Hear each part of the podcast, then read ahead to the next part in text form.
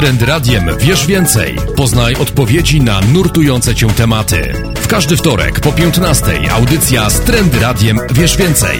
Dzisiaj w programie gościem jest Katarzyna Siemieniuch-Leśniak, psycholog. Dzień dobry. Dzień dobry. Zajmiemy się dzisiaj tematem mediów społecznościowych i internetu. Jak wpływa na nasze życie i na nas samych, więc jaki wpływ na nasze funkcjonowanie ma internet?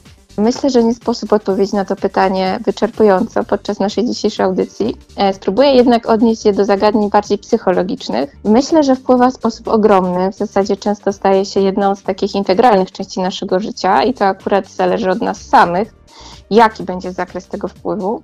No bo internet może być zarówno wielką pomocą, czy to w życiu zawodowym, czy w ułatwianiu spraw życia codziennego, ale wiążą się z nim także ogromne zagrożenia dla ludzkiej psychiki i myślę tutaj o uzależnieniu, o tworzeniu fałszywego obrazu własnej osoby, także o licznych manipulacjach, których możemy doświadczyć w wirtualnej przestrzeni. Myślę także o hejcie e, oraz o konsekwencjach w postaci izolacji społecznej i emocjonalnej. Wydaje mi się, że może takim konkretnym i znacząco skrajnym wprawdzie przykładem e, wpływu internetu na nasze życie może być świetny film e, w swoim przekazie, film Jana Komasy, Sala Samobójców, już jakiś czas temu e, powstał. Myślę, że warto go zobaczyć i poddać się refleksji z niego płynącej. Czy media społecznościowe to tylko narzędzie, którego możemy używać w dobry albo zły sposób?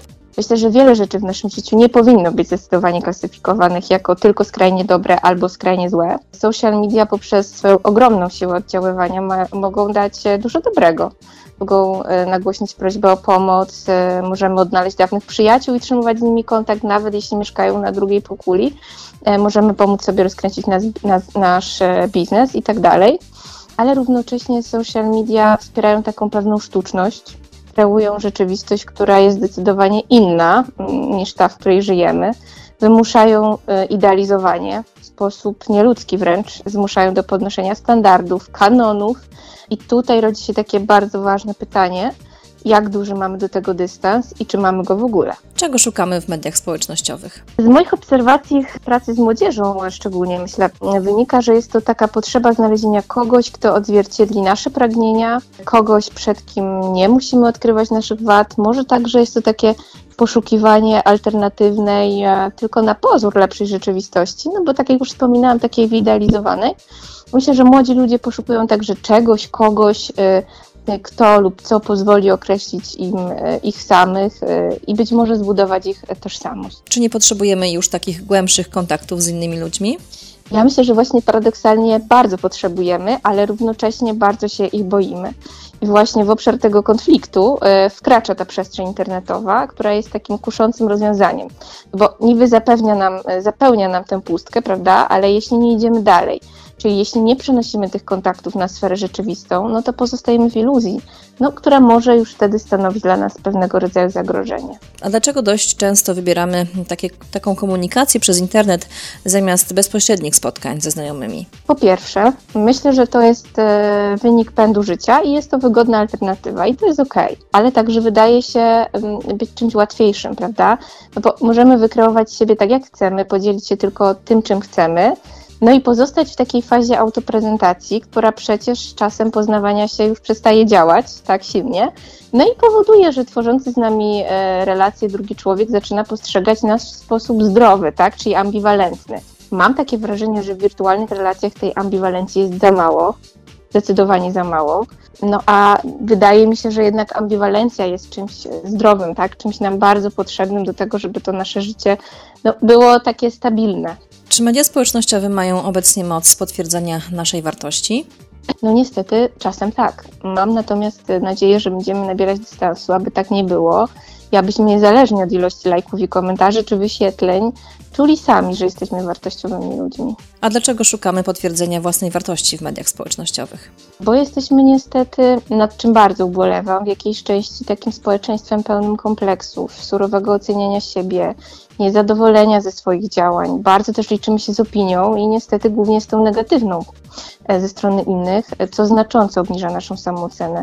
W social mediach, kreując siebie, no, wydaje się, mamy pewną kontrolę nad tym, jakie treści o sobie i w jaki sposób udostępniamy, prawda? Więc jest to takie bardziej atrakcyjne, bym powiedziała. Czy istnieje zależność między częstotliwością wrzucania swoich zdjęć do internetu z zaburzeniami osobowości? Osobiście nie dotarłam do konkretnych badań, natomiast tak z obserwacji y, jakiegoś doświadczenia, powiedzmy, y, zawodowego, wydaje się mm, to możliwe, tak? Że rzeczywiście niektóre typy osobowości będą robić to częściej niż inne. Na przykład osoba cierpiąca na zaburzenia narcystyczne, która generalnie ma taką tendencję do poszukiwania na zewnątrz y, potwierdzenia swojej wartości, może tak robić czy osoba mająca typ osobowości zależnej, która no, musi cały czas być zależna od kogoś, tak? Więc ciągle poszukuje obiektów, no a w internecie pewnie może znaleźć ich całkiem sporo. Jaki procent społeczeństwa jest uzależniony od internetu i mediów społecznościowych? Wiele jest opracowań na ten temat, ale zazwyczaj te badania dotyczą jakichś takich wąskich grup, prawda? No bo też nie sposób przebadać całą populację, więc może tutaj odpowiem tak globalnie, że według badań przeprowadzonych przez amerykańskie Towarzystwo Psychologiczne, wynika, że około 6% osób używających internetu jest od niego uzależnionych, czyli bardzo dużo. No a dla 30% jest to taki swoisty sposób ucieczki od bieżącej rzeczywistości. No to to już jest bardzo duży procent. Czym jest uzależnienie od mediów społecznościowych i jak rozpoznać u siebie, że potrzebujemy pomocy specjalisty? Generalnie w ICD-10, czyli w klasyfikacji chorób, e, którą e, posługujemy się w Polsce, nie znajdziemy takiej jednostki jak uzależnienie od internetu. E, wielu badaczy jednak podkreśla, iż w diagnozie możemy wspomóc się kryteriami charakterystycznymi dla patologicznego hazardu. I profesor Andrzej Jakubik proponował w swoich pracach, aby używać określenia mm, zespołu uzależnienia od internetu albo zespołu uzależnienia internetowego. I myślę, że to bardzo przydatne. Zaś badaczka Kimberly Young, taka y, osoba uznawana za niekwestionowany autorytet w badaniach w tej dziedzinie, wyróżnia pięć typów uzależnienia związanego z komputerem i tutaj zacytuję za profesorem Jakubikiem erotomanię internetową, uzależnienie od internetowych kontaktów społecznych, uzależnienie od sieci internetowej, uzależnienie od komputera i przeciążenie informacyjne, czyli przymus pobierania informacji. E, czyli to jest tak, że siedzimy sobie z tym telefonem, przeglądamy Facebooka, Instagram, e, ale tak w zasadzie nie, robimy to kompulsywnie, nie wiemy po co, gdyby nas ktoś o to zapytał. E, Kimberly Young stworzyła także taki ośmiopytaniowy test, który pozwala określić, czy uzależnienie w ogóle występuje. I to jest fajne, że on jest dostępny w internecie i zachęcam do niego do, do wykonania, ale myślę, że nawet teraz przeczytam Państwu e, pytania w nim zawarte, aby być może pobudzić e, Państwa do refleksji już teraz. Pierwsze, czy odnosisz wrażenie, że Twoje zaabsorbowanie internetem jest na tyle duże, iż nieustannie myślisz o wcześniejszych aktywnościach w internecie, i lub nie możesz doczekać się kolejnych sesji w sieci. Drugie, czy czujesz potrzebę, aby coraz więcej czasu spędzać w internecie, żeby tym samym zwiększyć swoje poczucie zadowolenia i satysfakcji? Trzecie, czy masz za sobą wielokrotne i nieudane próby kontrolowania, ograniczania lub zaprzestania korzystania z internetu? Czwarte, czy zdarzało Ci się odczuwać wewnętrzny niepokój, napięcie, nastrój depresyjny albo rozdrażnienie w sytuacji prób ograniczania lub zaprzestania korzystania z internetu? Piąte, czy zdarza Ci się korzystać z internetu przez dłuższy czas niż wstępnie był zaplanowany?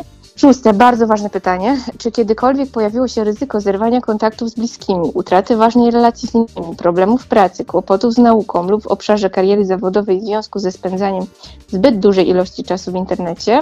Siódme, czy kiedykolwiek uszukiwałeś swoich bliskich, terapeutów lub inne osoby tak, aby ukryć swoje nadmierne zaabsorbowanie internetem?